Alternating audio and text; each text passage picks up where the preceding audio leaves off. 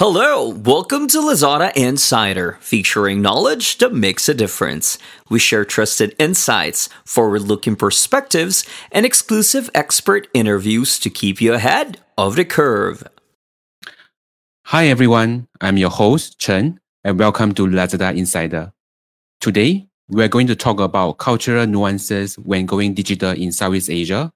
This episode is part of our digital marketing series. As we know, the cultural elements is critical in marketing and communications as the way consumers interpret or respond to communication will be highly influenced by their own cultural context. Today, I'm delighted to be joined by expert guest Irza from Industry Platform. He is a co-founder and CEO and leads the firm Enterprise Technology Consulting Practice. Over the years, he worked with clients across sectors to assess, plans and execute commercialization strategy for their homegrown company in Southeast Asia. Hi, Irza. Thank you for joining us today.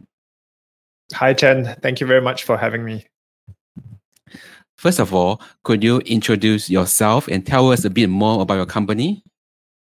All right. Uh, thank you, Chen. Uh, I think you've done me justice by your your introduction to myself. As you mentioned, um, I run uh, industry platform and I run the uh, technology consulting uh, business for our team. So what we do effectively is we we advise firms in this part of the world, in Southeast Asia specifically, on their growth strategies. So anything to do with growth, growth, and how you use technology and innovation to um, support that growth. So as you mentioned, we work with um, companies in this part of the world, we we break it down into four categories: government agencies, technology solution providers, telecommunication companies, as well as enterprises who are end users of these technologies. Thanks for the intro. Let's kickstart today's discussion by setting some context first. So, when we talk about cultural nuances in Southeast Asia, could you share with us some example of it? Okay, um, I, I, think this is the first question that most of our stakeholders or even like our clients speak to us about, and it depends on the level of maturity. So I think taking a step back, uh, there's been a lot of interest in Southeast Asia, especially because of the demographics as well as a strong economic growth over the last, I would say, five to ten years. It, it's become a very very hot uh, area for for investors as well as it's just become top of the mind for a lot of people globally so but when people look at southeast asia you know it, it's people i think tend to forget that this is a region of what 660 uh, million people and mm. It's not uniform right um, we speak many languages um, one thing people don't know is that in uh, southeast asia has the largest muslim country in the world so the largest Muslim com- country in the world is Indonesia. It's not a it's somewhere in Middle East, right? So I I think setting the groundwork for that th- that's what we need to take into account when we look at cultural differences within Southeast Asia. Um, certain certain things that you need to take a look at as well is demographics, right? Um, spending power. So in Southeast Asia, you have Singapore, which is one of the highest GDP per capita uh, countries in the world. Uh, but a large part of Southeast Asia, um, as I mentioned, 663 million, Singapore only accounts for 5.7 million of that population, which with the high GDP or the high uh, consumer spending power right? Uh, the rest of Southeast Asia are still developing countries, and I think people have to be aware of that as well. So, so those are the things I would I would say, you know, for for people to take note. Uh, what are the cultural differences? What are the different languages? What are the different spending powers, as well as demographics? So, demographics being in Singapore, for example, I think the average age is some uh for the median age of the population in Singapore is about 42, whereas in younger countries you have uh, Vietnam or you have uh, Myanmar or even uh, Cambodia where the median age is in the mid to low 20s. Sure. Let's deep dive uh, into it a bit more. So, for businesses who are expanding their footprint in Southeast Asia, why is understanding cultural differences so important for them? I, I think uh, that's a fantastic question, Chen. In terms of looking at businesses who are expanding in Southeast Asia, I would break it down very rudimentarily into two categories uh, B2C companies as well as B2B companies, right? Um, so in the B2B space where marketing is more targeted, uh, it's more specific, it's less mass. Um, a lot of the marketing or, or, a lot of the growth strategies would involve understanding local nuances. You know, uh, in the B2B space, there's a lot more interactions, there's a lot more personalization. So, how do you sit in front of somebody um, whether it's in the digital space or in the physical space, right? Uh, how, how do you sit in front of them and how do you talk about your solution or your products to them, right? Uh, in the B2C space, a lot of it is branding as well. And because of, you know, recently because of COVID, a lot of people are shifting towards uh, digital means to promote themselves, their companies, their brands. And it's been quite effective as well. But again, when you talk about cultural nuances, uh, it's something that all marketers have to take note about right? Um, I'll give you another example. I mentioned earlier about uh, Indonesia being the largest Muslim country in the world, right? So, an understanding of um, practices, norms, um, cultural thresholds of, of acceptance with regards to certain products or certain values, I think is very, very important for both B2B and B2C companies. B2C companies, I think, have to be a bit more careful because you know you're you're marketing to a mass audience. In the B2B space, you might you, you don't want to say things which might uh, offend the person sitting in front of you or your potential prospect as well. So I, I think that's that's something that people definitely have to take more awareness around. Uh, one thing in the B2B space, eh, because that's where I operate mainly, um, tone and hierarchy. Different countries in Southeast Asia have different respect for hierarchy, right? So when I go out for meetings in Southeast Asia, for example, my team will prepare a, a lot of meeting notes to to even how to pronounce names correctly how, what kind of salutations to use. Because in, in thailand you use different salutations. In uh, malaysia you use different salutation. Indonesia you use different salutations which is also a function of title how, where they sit within the organizational hierarchy as well as age. So i think in the digital sphere it's a lot harder to do that. You know you, you, you cannot say for example, Mr. I can call you Mr. Chen. I can call you Pak Chen in Indonesia. I can call you Khun Chen in Thailand. Uh, so I think these are the kind of things uh, that people need to take aware of when growing the business in Southeast Asia. Sure. I think you have mentioned quite a lot of different aspects of culture that we need to take note of. So, for example, salutations, value, uh, spending power, demographic, etc. So, for businesses, what are some of the key aspects that they really need to focus on to expand their footprint in Southeast Asia? I think the easiest, and, and this is, I think, the golden business rule, right, is to understand your consumers or your customers in this case. So, if, for example, um, I'm I'm a technology solution company looking to sell into manufacturing companies in Indonesia. Um, how do I do it? Right. So I would say, you know, everything all your campaigns, the way you plan it from start to end, uh, need to take into account the customer needs. You cannot. It's very. I, I know there's a lot of product led led growth that's happening today, but uh, I, I think there's a there's a very very big imperative in Southeast Asia at least that you understand the customers you are reaching out to, right? And customers within different countries as well. In Southeast Asia, you cannot look at it as a block right? In Indonesia, you've got to have a different marketing strategy. In Thailand, you've got to have a different marketing strategy, and in Singapore, you've got to have a different marketing strategy as well. So I, I think that's the main consideration, right? Uh, pick your markets, understand the your prospects or your customers within each market, and then build a campaign around it. Cool. Actually, I think that lead nicely to my next questions. So, how can we balance like what you're trying to do, brand purpose or brand identity, with the local nuances that we have discovered, like what the consumers, what your consumer needs and want. How can we balance it in the in our communications? Yeah, I, I think this is uh, the million dollar question, right? Because um, it depends on the the starting point of each company because let's say a Jollibee, a Jollibee is a, a, Filipino fast food company. They have more brand awareness in say the Philippines or even in Southeast Asia, right? It's it's Southeast Asian native. But then for a technology company which has grown well in the US and then lo- looking to break into the Southeast Asian space, I think balancing brand identity with uh, customer needs becomes a little bit more complex right? Uh, it's it's like fast food restaurants in this part of the world. They've operated in in southeast asia for what 20 30 years? I remember mcdonald's coming into singapore uh, into singapore when i was very young.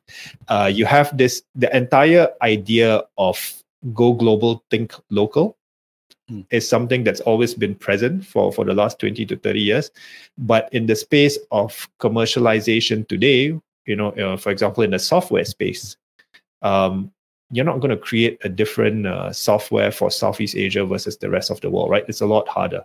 It's easier to create, I don't know, uh, McDonald's specials nasi lemak burger in Singapore versus uh, creating like a, a, bit of software that's a little bit different for Southeast Asia because it it goes against the principle. So I I think companies overseas um, they have to decide uh, the level of customization. And customization doesn't have to come on the product side. It can come on the marketing communication side. And I think that's what they need to do, right? Um, they, they just need to be very, very aware of the local markets, what the customers want within that market, and how do I effectively communicate this in my marketing communications campaign? I think you have mentioned this many times previously, saying that of course Southeast Asia is a region, but there are multiple countries with 660 million consumers. So let's go into the individual country level. So could you please share with a couple of top cultural considerations for each of the maybe six key Southeast Asia markets? Maybe we start with Malaysia. Yeah, um, Malaysia is actually a, a, country that I'm fairly familiar with. I started my career um, actually covering uh, Malaysia. I spent a lot of time there, and uh, I understand the language, um, and I understand the culture as well as the, the religion. Right, uh, coming from a Muslim background as well, uh, so that made it a bit easier for me, I guess. So, for example, during uh, Ramadan, the month of Ramadan in uh, Malaysia, uh, which is one month every year, you know, where the Muslims fast, they don't eat from uh, morning until evening. Most restaurants are actually shut um, during lunch. So, so I think that's sensitivity that you need to take into account. So when you do business meetings, um, mm. when let's say a client offers you water, do you drink the water? Of course you can. Uh, what I'm saying is, I think they are sensitive to to their visitors as well. But what's the right way to do it? I, I don't think there's a hard and fast rule around that as well. Uh, another thing about Malaysia, and I think I speak for the rest of Southeast Asian nations as well. It's difficult to determine intent. You know, intent is a key factor in marketing, right? Um, Southeast Asians generally we are we are really friendly. We are really really open. Uh, we smile a lot, um, and we are very open to have new meetings right uh, in malaysia when I, when I was covering malaysia back then and even in business today uh, what a lot of uh, my clients tell me as well is it's very very difficult to uncover real intent you know because you sit in a meeting and you think wow it was a great meeting but then you know the purchase decision could be pushed back and it could take months and months before anything goes through that is if it does in the first place so i think those are the two main considerations for malaysia right um, one is the religion, uh, how people behave, and two is obviously intent when it comes to uh, buying decisions. Sure. How about other countries? Maybe Philippines.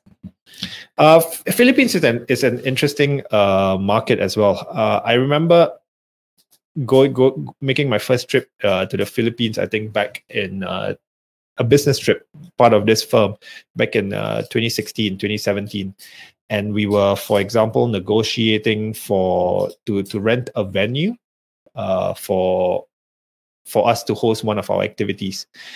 And I, I remember being struck by how serious they were very, very quickly with regards to discussing uh, financials or commercials. Um, and I was taken back at first because I thought um, it's very un- unusual from my usual usual experiences with uh, you know um, activities in Malaysia or even in Indonesia, where you know the the whole building uh talk small talk first, you know, talking about different things, and then negotiations are expected to be a bit more drawn out in Malaysia and Indonesia, whereas in Philippines, it's it's people get straight to the point a bit more.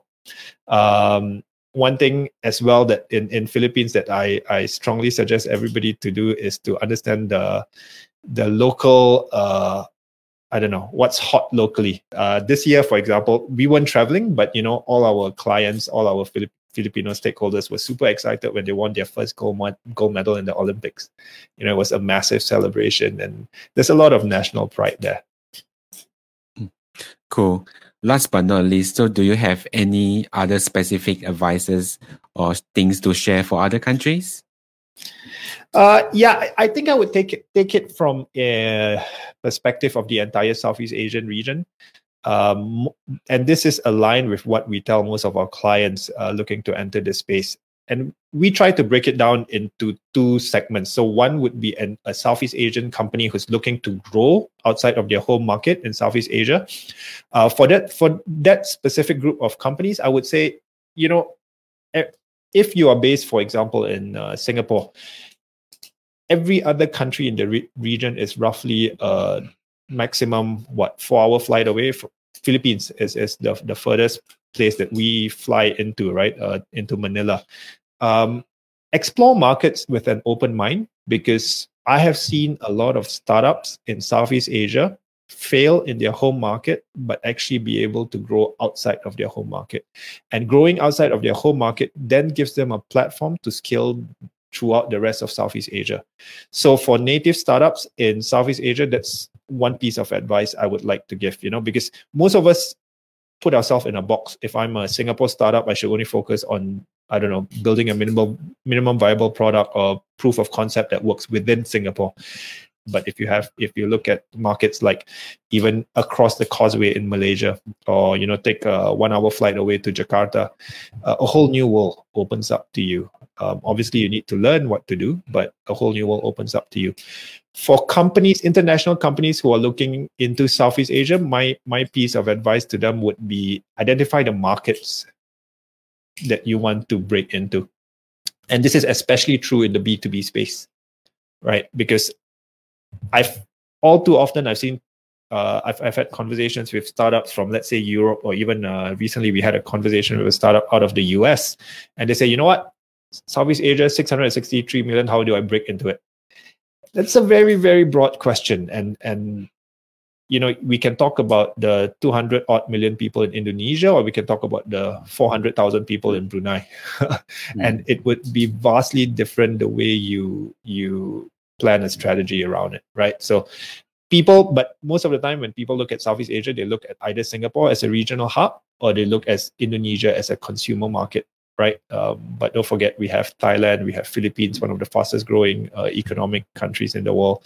Uh, we have Vietnam and we have Malaysia as well. So the take a step back and understand the the markets or your value proposition within each of the markets, and then choose the one where you have the lowest hanging fruit.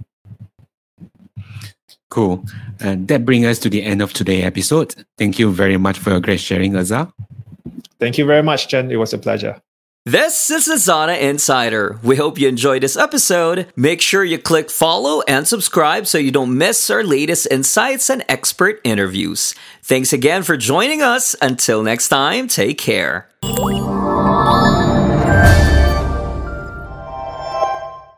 Lazada.